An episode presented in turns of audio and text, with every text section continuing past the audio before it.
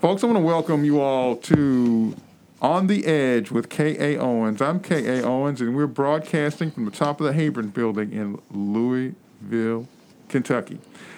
You are listening to 106.5 FM on your radio dial, and you can find out a little bit more about our station if you go to forwardradio.org.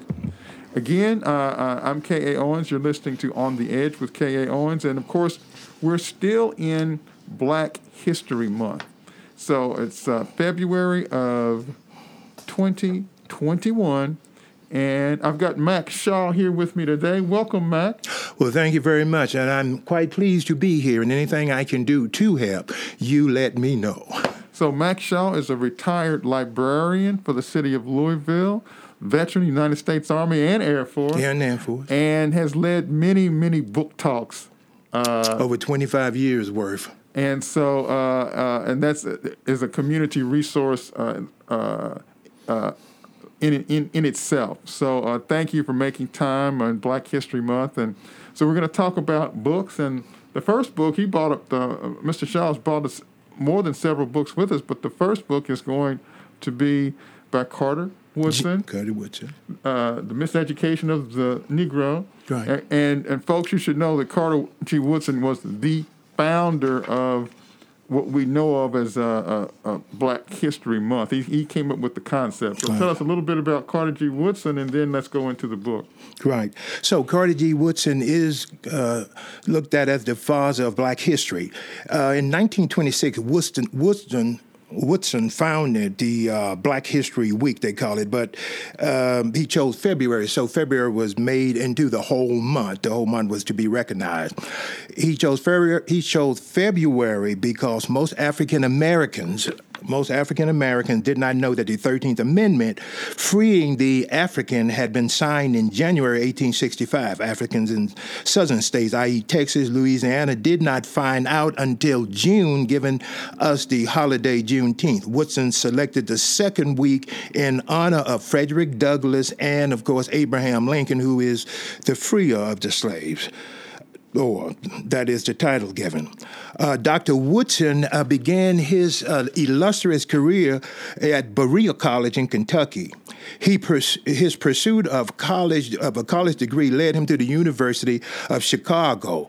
Woodson earned his baccalaureate degree in 1907 and a master's in 1908. His thirst for knowledge continued, and he became the second African American to earn a PhD from Harvard University in 1912. After, of course, the first, who would have been W.E.B. Du Bois. Uh, Woodson furthered his studies at the Sorbonne in Paris and spoke fluent French. He also studied in the Philippines and Africa. Dr. Woodson had mastered all the European could teach, but he had a higher calling. His only desire was to return back to his community and teach empowerment, and thus began in 1915, while Woodson founded the Association for the Study of Negro Life. This organization is still alive almost a century later as the Association for the Study of African American Life and History, ASALH. So, and, and, years later, he created a Journal of Negro History and a Negro History Bulletin in 1937. And it goes on and on. 1919 became the Dean of School of Liberal Arts at Howard University. Thus goes the life of Dr. Carter G. Woodson. And of course, I don't know if I mentioned it, he was a native of Kentucky, the bluegrass state. So there you go. Uh, so, folks, uh, and then uh, one of his books was The Miseducation of the Negro. And so, right. so do you want to tell us about that particular book? Well, in this uh, in this particular case, and I'll uh, get uh, let me get this here in the miseducation of the Negro, um, what Dr. Woodson, what Dr. Woodson has done is to try and bring. Uh, uh, conceptually, give the Negro race its history. Other word, to give it uh, things of accomplishment, uh, what people had done, also where it came from, as does and as has all races that come to his, this country.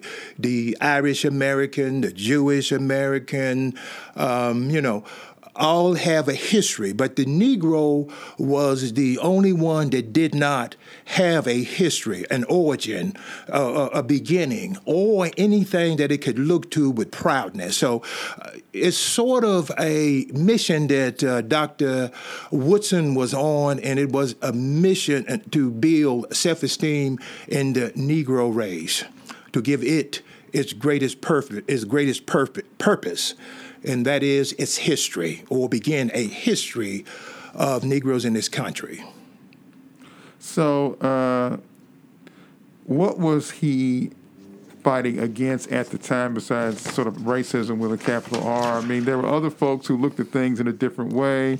Right. Uh, for instance, Booker T. Washington looked at things in a right, certain way, right, and. Uh, and then uh, would say that, would you say Dr. Woodson was sort of closer to W.D. Bois in his outlook? What, what in education and training, um, and he, he was he was that way. Education and training, they came through the same areas. They went to Europe, whereas with Booker T. Washington, less so. He was more a blue collar uh, person.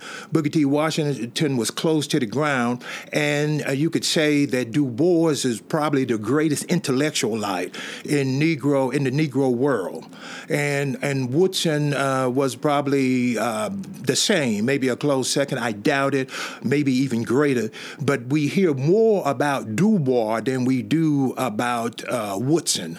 Du Bois is more international, and, and as is uh, Woodson also. But when you look uh, in the libraries and you talk about great Americans, they begin with people like uh, historically Du Bois, and then you go down the line Carter G. Woodson, Booker T. Washington. Washington, and, and of course the great uh, conversation between Du Bois and Booker T. Washington with respect to should all Negroes be educated in uh, with Washington uh, working? Should we just want to work, you know, have a job, be able to take care of our family? And they had this great conversation about it, and I'm just glazing over a little bit of it, but it was more in depth than that. Uh, but along the way, uh, not just uh, did you have in this world, so let's not narrow it too much with Washington, Du Bois, and uh, Dr. Woodson. You, you have those great writers out there like uh, Ralph Ellison. Uh, you have the great writer like Richard Wright. Ralph Ellison, of course, is well known for The Invisible Man. And what that does is the book talks about the black male on the landscape of America. Where does he fit in? that. And that's what his, uh, this book, of course, is a fiction book, but still historical fiction. And then you have uh, The Native Son. You have uh, uh, Richard Wright, who brings to life the native son, who tells you from his own words, his own mouth, we are being controlled. We can never do anything. We'll never be anything. And the Negro becomes Bigger Thomas in the fiction book Native Son, where Bigger does the unspeakable. He gets out of his box and he accidentally kills or suffocates a white girl. And after that, he becomes the thing that is most dreaded by blacks, he becomes a monster. And the white community is able to make the, in this book, the argument that he is or was a monster. And then, of course, if I'm if I'm gonna I'm gonna go through some, and then I'll come back and you can ask me questions about. I can remember when I first came to Louisville, Kentucky, fresh out the military uh, from uh, Schweinfurt, Germany. I ran into some very, very intelligent, intellectual professors. Dr. J. Blaine Hudson, whom I'll never forget, departed this world um, uh, Dr. Macmillan, who was a righteous man looking for, uh, you know, and guard a guard of black rights. Uh, Dr. Woodson turned me on to a book. Excuse me, Dr. McMillan. I'm sorry, I get them all mixed up here because they're all great people. Uh, but but uh, Dr. Uh, Macmillan turned me on to a book that's called "The African Presence in Ancient America." They came before Columbus, and I thought that was very good. And I did book discussions on on that 20 some odd years ago. Of course, The Invisible Man, I've read about five times. What a marvelous book that is, written by uh, Ralph Ellison. The book itself talks about uh, education of the Negro, but it, but the particular Negro that we're talking about is uh, forced to look at everything from the perspective that it is racism, racial hatred, trust, all those things. But the biggest problem that uh, the uh, young man had was with his own. He was uh, in a college that was a prestigious black college, and he made one mistake at that college. And the mistake that he made followed him the rest of his life. And that mistake that he made was he gave answers to a white man. He was supposed to drive the white man around and never tell him what was going on. And what he done was he took the white man to an apparent place where the white man spoke to black people, in which um, one of the characters had slept with his own daughter and impregnated her. And the white man uh, failed some sort of vibration for it and was totally knocked out physically and was taken to a place in the black community to get whiskey in which more rowdy blackness he was exposed to. And when uh, the Invisible Man returned back to the university, he was met by the president of the university, Dr. Bledsoe, who destroyed him. And from that point on, the young man never trusted anyone or anything. And he lived underground in Chicago, away from all, until he meets these cast of characters along that way. Very interesting book. Um, I, I, would recommend uh, people to read it. Um, and of course, you and I spoke about this. Uh, Tana, I'm gonna let you pronounce his name. You do Ta-Nehisi Coates. Yeah, there you go. Between, between the world and me. Between the world and me. This uh, book is very interesting. I couldn't find the book, but I did find my notes. And uh, the book itself talks about it's a letter that the uh, author writes to his son, and he explains to his son why the world is the way it is. And in that explanation, here we go. And in the explanation, uh, the author explains. I, I, I, always look at the book from three perspectives. Who is the author? We're talking about Ta-Nehisi Coates. Why did he write the book? And this is the reason he wrote the book Between the World and Me to introduce his son to the larger society, economics, historical, and historical context of the fear within which black people in general and young black men in particular live in contemporary America this book is about. It is written as a letter to the author's teenage son about the feelings. And and and, and you you you know what I'm talking about. You'll know when you when we go through this that I'll make it quick. The feelings his teenage sons had, symbolism, how black people are portrayed and realities associated with being black in the United States.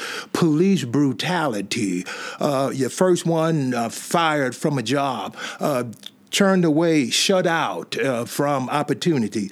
Coates uh, uh, uh, talks about the American history of violence against black people and, in, and its incommensurate policies of, against black youth. A common theme in his book is fear of bodily harm, while he tells his son about how black bodies are destroyed, not just by the police, but by a family member beating a child to death, or fear, or the police, what the police does to you, and of course, what the street does to you in an impoverished community. Uh, Coates uh, draws uh, from an abridged autobiographical account of his youth in Baltimore, and he, his work takes inspiration from James Baldwin, as we said, in 1963, to Fire Next Time. Like Baldwin, Coates does not share in traditional black Christian rhetoric or uplift, and more bleakly believe that no major change in racial justice is likely to come.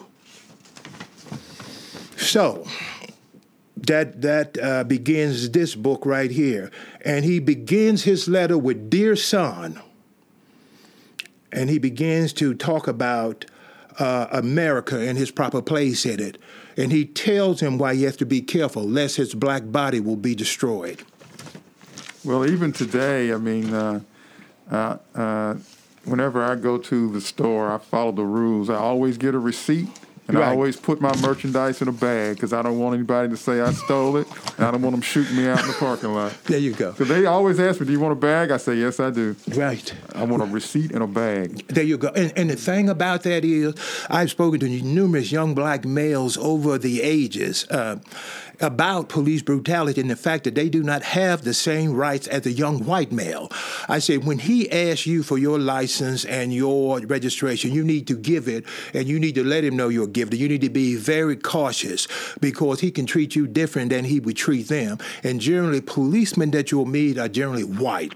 And, and his experience with you is a lot less other than what he knows from his well, I shouldn't say that right there. That that's painting everybody with the same brush. I don't want to paint everybody with the same brush, but let's let's face it. The brush that I'm painting with has done a lot of damage in the black community, and they feel like they should be treated the same, and they argue the point about no, I should be treated the same, and I want. And I said, okay, I'm through with it.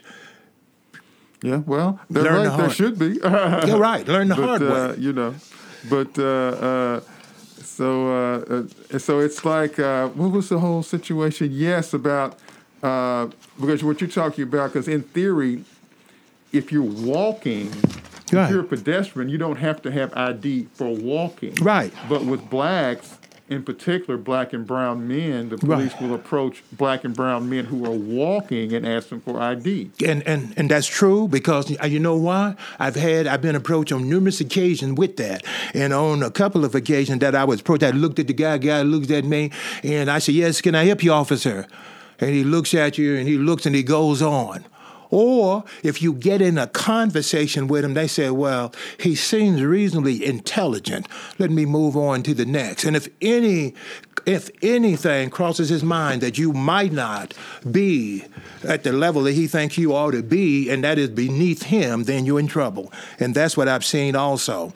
And when you try to explain to young men that explanation sometimes doesn't meet the bar, what meets the bar is to follow, like you said, direction. Yes, I want to receive. Yes, thank you. Yes, and you're out of here.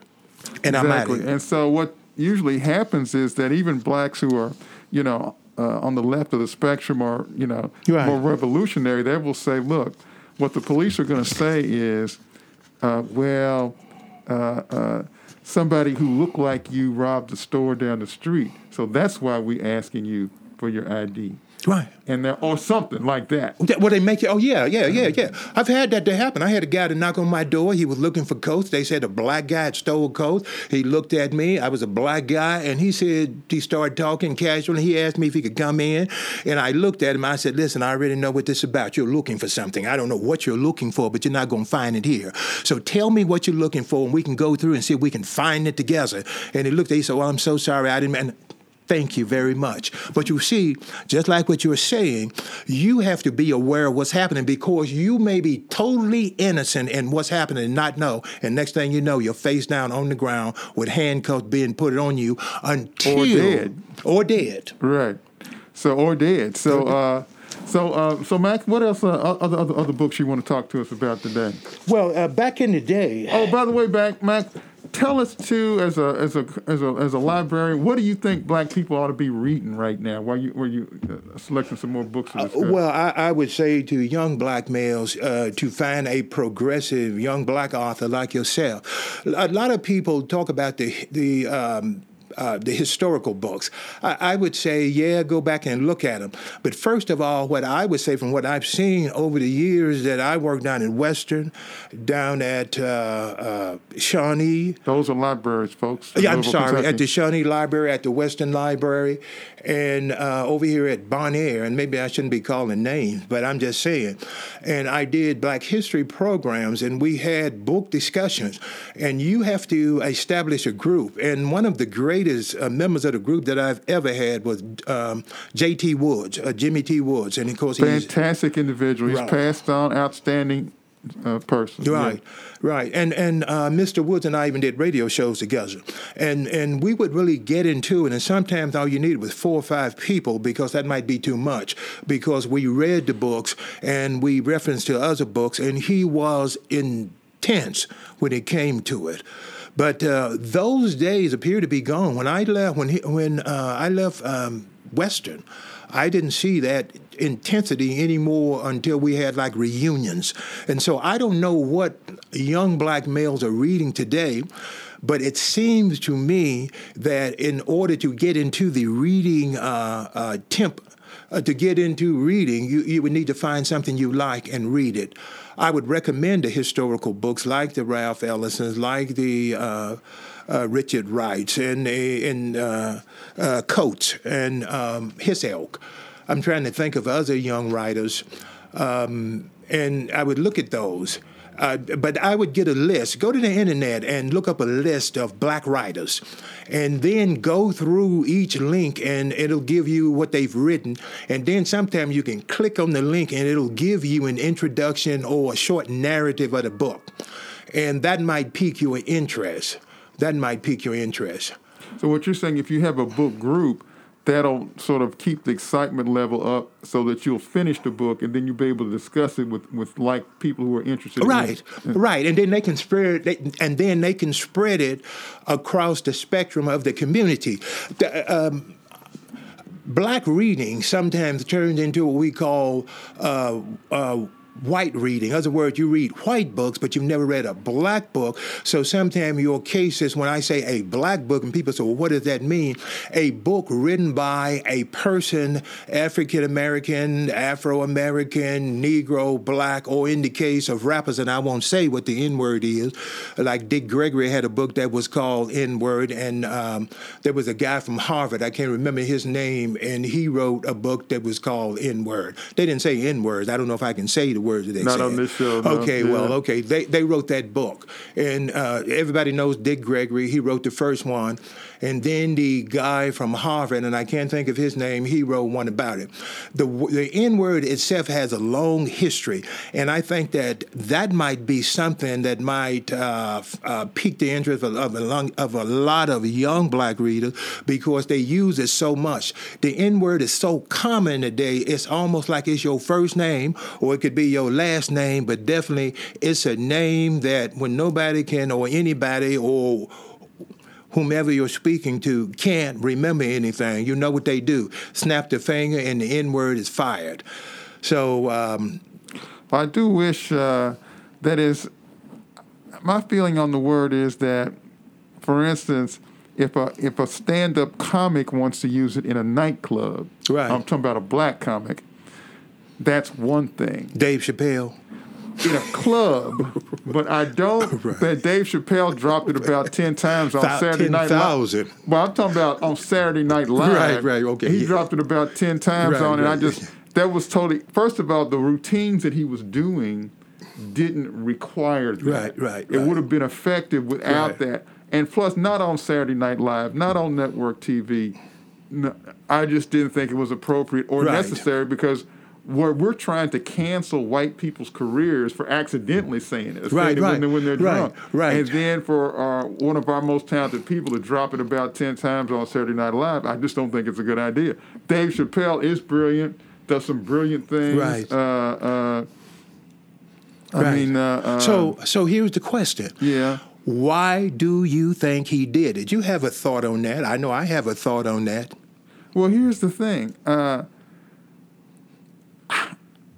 You know, I mean, it's true what black comedians are saying is that, yes, we can say it, but you white people can't say it. They're trying to say that, but Well, that they said it for over 200 years, 300 Right. years. And so I don't. For black comedians, I I think we want them to be free in that artistic arena. Uh, that is, I know a young Right. a young lady who has a problem with a with a sketch that Key and Peele did because it it's it's uh, set in the time of slavery and they portray two I saw that on the internet. I don't. I think the the sketch is brilliant. She is offended because she says slavery is not funny, but uh, uh, uh, but the sketch is brilliant, Right. And uh, because what it talks about is black people talking that extra revolutionary stuff, Yeah. but when the pressure's on, the truth is they want to be white, they want to be like white white Right. people, and that's what that's what the sketch was all about. Right. They want to be a part of white world. They want they want equality in the most vulgar, contemptuous way. Uh, but he- let's let's let's let's let's backtrack a bit. That was, and I want to go back to one point you you you made. Why do black people do that? Black people. Let's let's look at it from a perspective of black people are not a monolith. So therefore, we have different dichotomy, different dichotomies of black people. We have different types of black people. When we were brought to this country in slavery, we were not all from the same uh, tribe, nation, country, or whatever you want to, however you want to look at it. We were all different, and we were thrown together, and we were forced based on one thing. What that one? What was that one thing? Skin color. That was the only thing. Mm-hmm. We was ba- it was based on that. And you and he are in the same boat. Whereas he might have not thought that. He's well, wait a minute. I don't know this black person over here. I'm from this tribe and this way and whatever. Mm. And it's the same in America. At one time in America, and probably still is this time, they had a book that was called, and I read this book called The Color Complex, and I forget who wrote it. In the Color Complex, black people were deciding, and this is after the talented tenth, who was who who who in their race were were closer to white people. And so you had these things like if you came to a certain church, they said he can be a member, but he must be lighter than the door frame. He can be a member, but if we put his hand in the paper bag here and, and, and his hand is darker than the paper bag, can't be a member.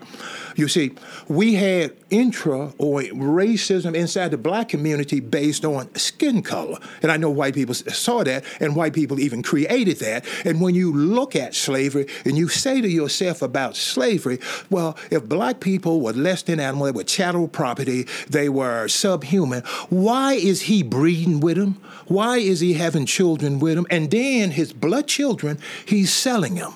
Why is all of that happening? And did that breed a sort of contempt in a race of black people who felt like they were like white people, who I know you've heard under some circumstance, black people will let you know in a minute, I come from here and that's on the white side. But why don't you describe the black side? Have no idea. Have no idea of it. It's that feeling that we're all the same. But people break ranks, and I think the reason why Dave Chappelle, why Candace Owens, why Shelby Lanier, why uh, uh, excuse me, not Lanier, I'm wrong. That brother Shelby Steele. Shelby Steele, Yeah, yeah. sorry. I'm, I, and and um, uh, uh, uh, the others, I can't remember the name of the others. But the point is, they're breaking ranks because they don't feel like you feel. They feel a different way, and that's the culture that they want to create. And the culture they want to create is they're not interested in, in trying to explain to you why they use the N word because to them it's nothing.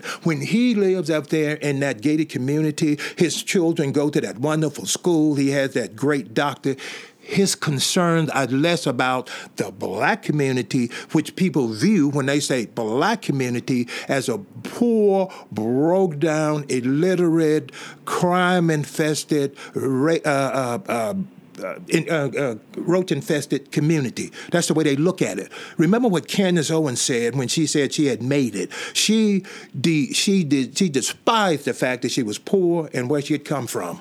She despised that. So Candace Owens, folks, uh, is a black conservative Oh, on the on blackout. the line on the line with Shelby Steele and uh, some of the other ones. Uh, Walter E. that just passed. Uh, uh, uh, some of the uh, other ones, Granger. Sowell, Sowell, And- that, and that Sowell, kind of person. Granger, yeah, so, yeah, and- so, and- folks, folks, we've been uh, had a great show here with uh, with Mack Shaw, uh, retired librarian, a veteran of the uh, Air Force and the Army, and definitely a community resources when it comes to books. As this brother's been doing book talks for, for, for, for many, many years uh, for the community. So, Mack, I do want to thank you uh, for being here with us today. It's been a great show. Really an honor to have you on the show. Well, thank you very much. I appreciate that. And I look forward in the future, should there be a need, uh, to do more. Thank you so much.